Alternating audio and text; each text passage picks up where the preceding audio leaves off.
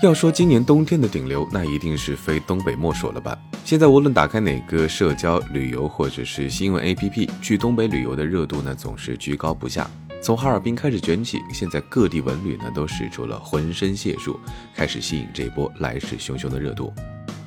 哈尔滨之行呢，让大江对东北的好感倍增，于是想着要不要再去一个沈阳。而前几天呢，跟几个朋友聊天的时候提到了鸡架，发现我们几个人对这种食物真的是一无所知。于是乎啊，几个人一拍脑袋，为什么不去鸡架的故乡转一转呢？所以这场势在必行的沈阳之旅就这么痛快的决定了。既然这次成型的原因是鸡架，那么就从鸡架的故事开始讲起吧。在沈阳打车和司机闲聊的时候才发现，虽然大部分东北菜在东三省都能吃到，但是鸡架这个东西呢，似乎一开始只有沈阳才有。没想到的是，在二十年前不起眼的食材，现在竟然成了特色美食，做法呢也开始五花八门了起来。不来沈阳，你永远都不知道鸡架原来有这么多神奇的做法。顺便呢，给大家插播一个不太冷的冷知识啊，沈阳是全国最大的鸡架消耗中心，据说这里拥有超过七百家鸡架相关的企业。据说沈阳的鸡架历史呢，最早可以追溯到一九五零年，由于朝鲜战争的爆发，沈阳人民将鸡肉和鸡蛋捐献出来，供给沈阳当地的空军和地勤人员。于是每天呢，就会剩余大量的鸡架，所以就出现了沈阳第一家经营鸡架的饭店。最早的鸡架吃法呢，就是搭配炝面馒头，而后呢，以鸡架汤为汤料的抻面逐渐成为了沈阳的标志性美食。直到上世纪九十年代，沈阳的鸡架已经遍布大街小巷，做法呢也衍生出了包括铁板烧烤、熏拌在内的多种口味。随着旅游和交通的发展，如今沈阳鸡架也开始慢慢的火遍全国。今天就跟着大江一起去沈阳，开启东北的美食之旅吧。来鸡架之城，当然得先拜个码头。无论你在任何的 A P P 上搜索沈阳鸡架，老四季这一家老字号呢，永远都会出现在文章之中，被提及的频率，无论是推荐还是不推荐，都位列前茅。很多人爱它，说它才是鸡架最原本的味道；很多人吐槽说一点味道都没有，不好吃。于是本着拜码头的心情，我们的鸡架之旅就从老四季开始。老四季的鸡架呢，就是用最简单的水煮制而成的，调料呢也只是一点点盐而已。如果你是第一次吃鸡架，面对这么一只硕大的骨头架子，确实会感到不知所措。不过好在热心的沈阳人会热情地告诉你要怎么给鸡架调味。首先记得在点餐的时候呢，点上一份香菜和榨菜，然后徒手将鸡架分解掰碎，撒上香菜和榨菜之后呢，再淋上陈醋和辣椒油。接下来就是给鸡架做一个全身的 S P A，力求每一块鸡架的每一个角落都要沾上调料，然后你就吃吧。鸡肉的香气呢，在酸辣之间游窜，夹杂着香菜的浸润，朴实却又足够精彩。会吃的沈阳人还会搭上一碗鸡汤面，感受这里独有的那份温暖和慰藉，整体还是非常推荐的。另外一家店呢，是我们偶然路过的，发现里面卖的是熏拌鸡架嘛，一下子就勾起了我们所有人的好奇心。后来发现原来还是一家连锁店，在沈阳随便走一走就能够发现一家，而且还可以发真空快递。九福记熏拌鸡架的鸡架呢，分为鸡架和肉架啊，盲猜就是肉多和肉少的区别。既然来都来了，我们选了最贵的肉架。鸡架呢，现点现拆，现场调味，看着阿姨从鸡架山里拎起两只鸡架，二话不说开始熟练的拆解撒料，就感觉一定非常好吃。而且呢，这里还可以搭配各种配菜，我们自然也是一通猛选，然后拎走了满满的两盒。不过感觉呢，虽然叫做肉架，但是肉其实也没多到哪里去。不过鸡架的精髓呢，就是在于笋骨的快乐。但说实话，这个调味真的是深得我心，特别是熏制的香气搭配甜辣的滋味，真的是格外诱人。之前一直觉得江浙沪比较甜就已经很精彩了，没想到来到东北，又感受到了另外一种与众不同的惊艳的甜。配菜的面藕呢，是最值得推荐的，吸满了料汁的面藕吃起来清爽又丰富多彩，非常的好吃。另外豆皮呢，也同样是熏过的味道，千万不要错过。鸡肝、鸡肚、土豆片等等呢，每一样都好吃。另外一家机架店老奉天交火机架，毫无疑问这应该是目前沈阳机架界里最火的一家。藏匿于亚明市场的这家小店呢，你甚至在路过的时候都不会特别的注意到，但是它却成为了沈阳必吃机架排行榜的霸主。而且呢，你要记得这家机架每天早上一定要预约。完全没有提前做功课的我们呢，到了这家店之后呢，还发现排队的人真的不多。我们还在市场里随便晃了一晃啊，顺便提一下，鸡架店旁边有一个卖熏肘子皮的，还挺好吃的。逛了一大圈之后，我们才不紧不慢地开始排队。这个时候突然听到老板问了一句：“你们几点的？”大为不解的我们在问过旁人之后才知道，原来现在来拿鸡架的都是一大早提前打电话预约，老板才会告诉你来取货的时间。啊，瞬间感觉天塌地陷了，立马察觉今天好像吃不到这个网红鸡架了。啊，抱着试一试的心态，我们去问了一下可不可以临时买一只。这个时候呢，有一位好心的小姐姐出现了，她说她一共买了三只，可以匀给我们一只。你知道听到这句话的我们当时有多激动吗？鸡架这会儿呢真的已经不重要了，被好心人温暖到的感觉真的是太好了。感动的时候呢，我们也顺带看了一下制作过程啊，大量的白糖和大量的醋带来了那股子勾人的香味，一定要趁热吃，才能感受到窜鼻的醋香和甜味碰撞出的震撼，夹带着炭火烤出的香气，确实很好吃。不过有一说一，这么足的调料，即便是烤皮鞋底，应该也不会难吃吧。作为平民美食的代表，鸡架的价格呢，通常只有几块钱，而秦记鸡架每只鸡架卖到了二十块啊，应该可以称得上是鸡架里的爱马仕了吧。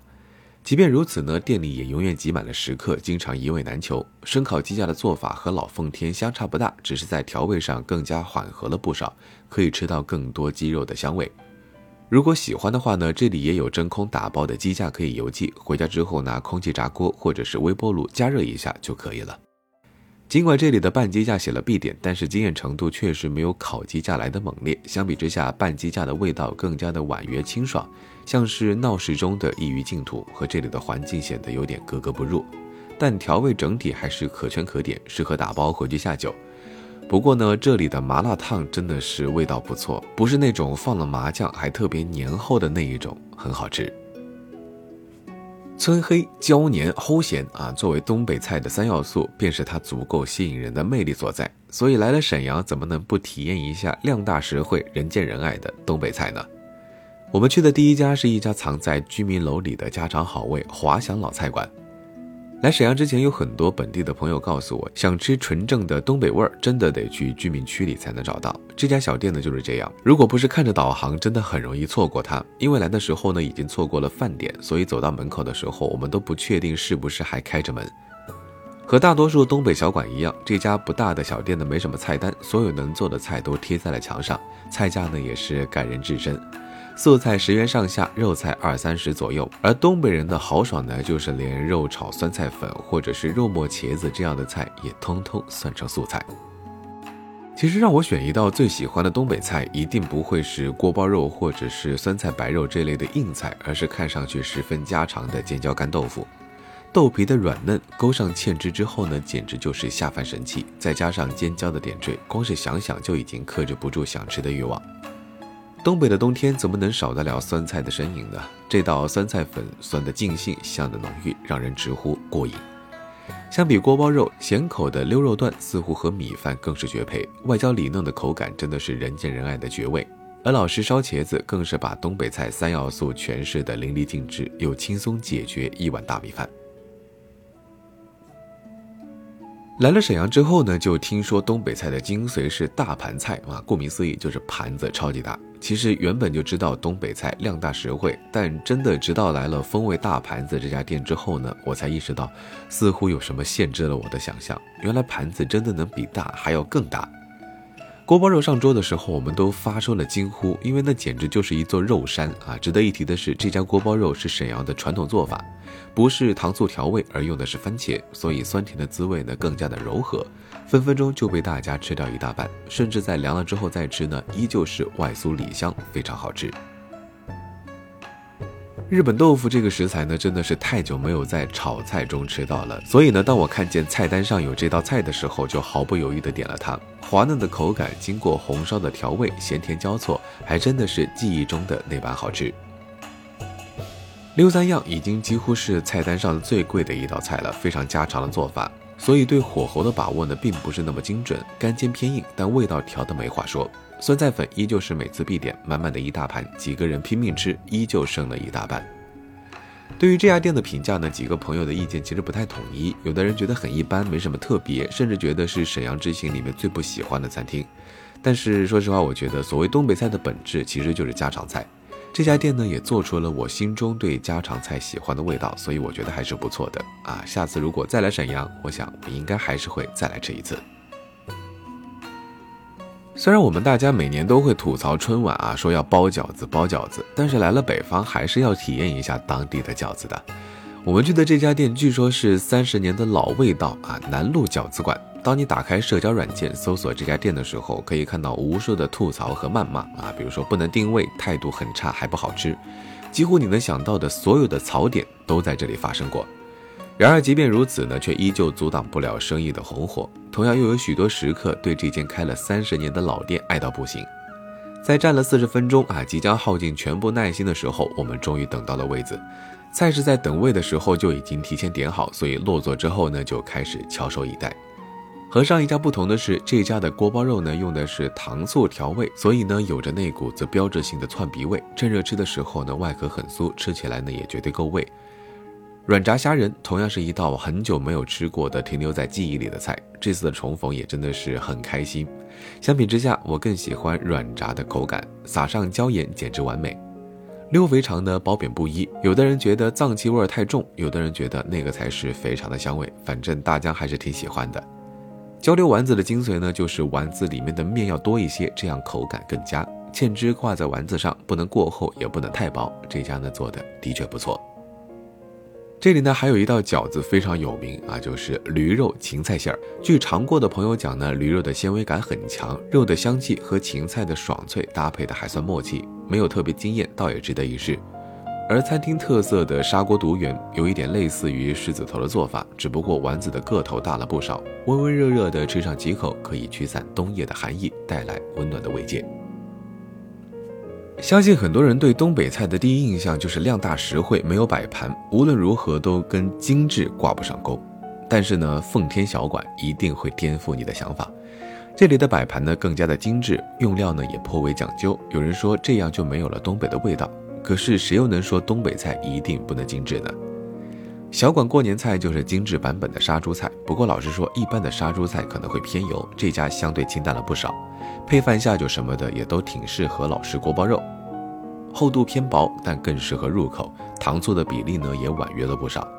大兴安岭榛蘑饭啊，有一种在吃煲仔饭的即视感，榛蘑的香气扑鼻而来，真心诱人。而那年秋天的茄子啊，真的是叫这个名字，我没有瞎编啊，我也确实没有太吃出来跟那年冬天的茄子有什么大的区别。提到西塔呢，这里绝对是来沈阳必打卡的一个地区。作为东三省啊，除了朝鲜族自治州县以外最大的民族聚居区域，这里已经有着一百二十多年的悠久历史。西塔融合了朝鲜族的民族文化精华，正宗的韩式料理呢，也是这里的特色。应该没有人能够拒绝一顿暖身又暖心的韩式烤肉吧。来西塔前呢，我也特意问了朋友哪家好吃，得到的答复呢就是你随便进，能在西塔开店的基本上都有两把刷子，不会难吃。于是呢，我们随机选了一家看上去很红火的店，可惜呢店里没有大桌子啊，几个人挤在一起倒也是暖和了不少。这家店的冷面呢真的很好吃，全桌人都非常满意。原本我们只是想简单的尝一尝，后来又加了两碗。虽然是寒冬，但是这个酸爽清甜的口感真的是让人爱到不行。辣酱蟹呢也不错，果冻般的口感搭配辣酱的调味，真的是深得我心啊。不过另外几个同行的小伙伴对辣酱蟹是比较抗拒的。老式拌饭就是将半熟的荷包蛋和米饭拌在一起，淋上酱油，简单的搭配，吃着倒也是非常的开心。作为一个去过几次韩国的吃货博主啊，真的是对那里的一道菜有点念念不忘，就是猪蹄。后来在上海其实也吃到了类似的做法，但是味道差别实在太多，直到这次在西塔看到这家店，就决定一定要来尝一尝。这里的猪蹄呢分为辣味和原味，如果你们也是几个人一起来，建议都点来尝一尝啊。原味的呢可以吃到猪肘的软糯和香气，而辣味则是多了一些甜辣的风味，特别是搭配泡菜或者苏子叶一起，真的是好吃到两眼放光。另外韩式炸酱面和辣豆腐汤呢也是非常的对味，下次来沈阳我一定再得来吃一顿。另一家去的店呢就是人气爆棚的韩式饭团诗人堂，十个推荐西塔美食的帖子里有八个都提到了这家店，走到店门口的时候着实给我吓到了，怎么这么多人呀。这里的打糕、饭团、小菜什么的呢都很抢手，基本上是抢到什么就算什么，可以说是毫无秩序可言。原本想打退堂鼓，但是想着来都来了啊，就派个代表挤了进去，最后买了两个饭团。饭团的味道呢中规中矩吧，很难说不好吃，但也的确算不上优秀，凑凑热闹倒也可以接受，但是需要挤在人群里面抢购，真的大可不必。好了，碍于节目时间，我们本期节目到这里就先告一段落了。但是大家要告诉你的是，沈阳美食还没有吃完，下期节目我们将继续在沈阳寻找地道美食，也欢迎你在评论区留言互动最难忘的沈阳美食记忆。感谢收听本期节目，我是你们的老朋友主播大江，欢迎大家关注我的微博谦大江，谦虚的谦。我们下期节目再见喽，拜了个拜。